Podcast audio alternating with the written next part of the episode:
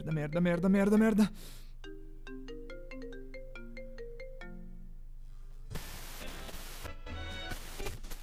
De ensolarado hoje na manhã desta quinta-feira. Agora são 11 horas e 20 minutos. Bom dia. Oi, pai. É, me, me desculpa. Pai? Estamos em horário comercial, Lucas. Não sou seu pai, sou seu chefe. O cara que teve que explicar para uma equipe de 20 pessoas que o responsável pela reunião de hoje não poderia estar presente e não atendia a porcaria do celular para dizer a razão. Eu tô exausto das suas desculpas, Lucas. Você tá fora do projeto. Não, mas pai, peraí. Não é assim, peraí. Bom dia para você, Lucas. Eu quero um relatório das entregas do mês de agosto na minha mesa até às 14 horas. Cacete, que ódio.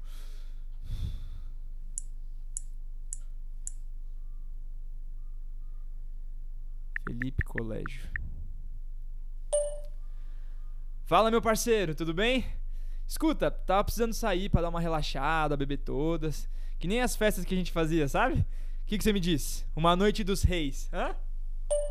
E ontem foi dia de derrota pro Timão. Perdeu em casa e com isso cai dois pontos na tabela de classificação. Puta que pariu. Nem isso o dia tá bom.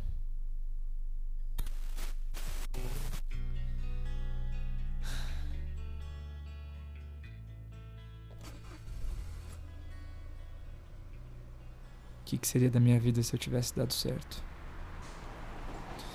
Dar certo é um conceito meio ruim, né? Mas eu paro pra pensar se eu tivesse passado naquela porcaria de peneira. Se eu fosse jogador, se eu morasse longe do meu pai, sem depender desse cara. Ah, saudade de quando a vida ainda era uma expectativa. E quando eu realmente achava que seria possível ser o que eu quisesse. Eu tava com tudo traçado, tava tudo certo, e mesmo assim eu falhei. Toda vez que eu lembro daquela merda de teste pra entrar no time de base do Corinthians. Ah, que inferno! Essa é a sua última chance, Lucas. E era a minha última chance. Eu só não sabia o que seria da minha vida se essa chance não fosse aproveitada. Eu tava com muita certeza que eu nem deveria me preocupar com essa realidade. Já deu, Lucas. Não vou gastar mais nenhum tostão com essa coisa ridícula de ser jogador de futebol. Esse foi o jeitinho que meu pai escolheu pra me consolar depois da maior decepção da minha vida.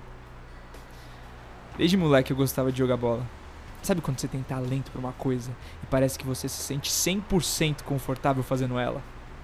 Era massa saber jogar, ter um talento. Ganhei amigos, respeito. Meu pai nunca enxergou isso como talento. Uma coisa boa. Era sempre um, um passatempo que tava acabando com o dinheiro dele. Uma babaquice. Ele sempre quis jogar a frustração dele em mim. Ele não conseguiu, eu também não ia conseguir. Bora então, vamos lá levar uma vida tão merda quanto a dele. É isso que ele queria. E ele conseguiu. Quando a gente quer ser atleta, a gente tem prazo de validade. Não dá pra começar a hora que bem entende. Eu. Eu perdi a hora. Eu tentei.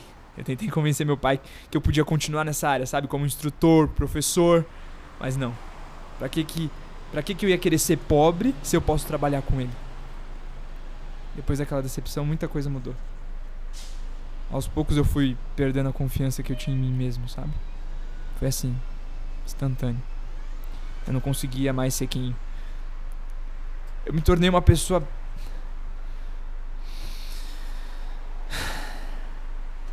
Fiz muitas coisas que eu me arrependo. Com pessoas que não mereciam. Eu tive que me provar cada vez mais para continuar com o respeito de geral na escola. Depois de contar tanta vantagem, chegar lá e falar que eu fracassei, não. Não dava. Em casa não tinha como, mas na escola era bom demais ainda ter gente que gostasse de mim. Pessoas que me bajulavam, pessoas que iam odiar quem eu odiasse só pra estar comigo. Meninas atrás de mim, pessoas que se importavam com a minha opinião, não importa qual fosse. Sabe que nem eu sei se eu concordo com o que eu falava, com o que eu dizia que sentia. Eu ia do céu pro inferno nessa coisa de casa e escola. Em casa, meu pai me deixando para baixo sempre que podia. Acho que ele foi criado assim pelo meu avô. Mas sei lá, cansei de arranjar desculpa para ele também. Não é possível que ele era incapaz de proferir uma palavra que fosse de carinho. Na escola, geral me levando como modelo, o cara que todos queriam estar por perto. Porra, era bom demais ter alguém me dando crédito. Todo mundo aos seus pés. Você se acha demais, garoto. Liga não, Amanda. Tem pra todas. Insuportável. O pessoal já tá achando estranho esse casal não ser real, viu? Que casal? Eu e você. é.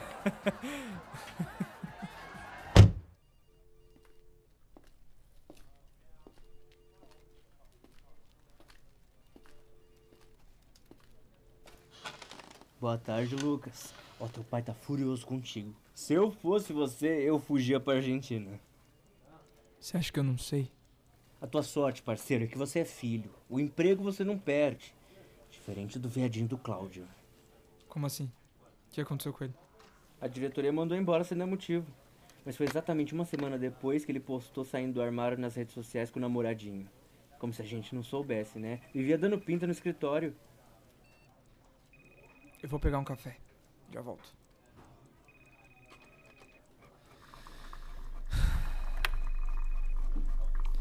Ia ser um alívio ser mandado embora desse lugar. Não aguento isso aqui. Parece tortura. Essas pessoas, esse barulho. Relógio, telefone, relatório, reunião. Relógio, telefone, relatório, relógio, telefone, e-mail, reunião, projetos na minha mesa até as 14. Relógio, tempo, reunião, relatório. Eu preciso sair daqui. Ir embora de uma vez. E quando eu falo sair, fugir, escapar, eu, eu não tô falando do escape mental. Eu já cansei de fugir usando droga. Até funcionou por um tempo, mas eu preciso de distância.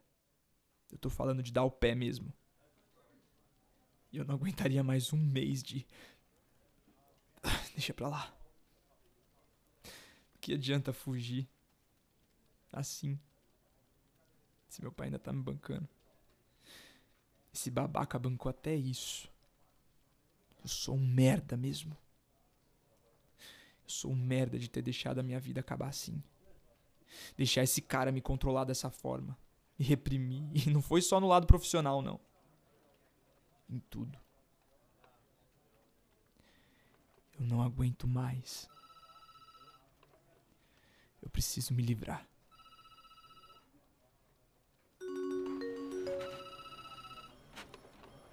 Você foi convidado para o evento Reencontro do Ensino Médio de Pedro.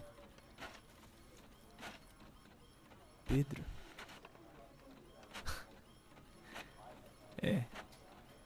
Parece que os dias de glória estão prestes a retornar.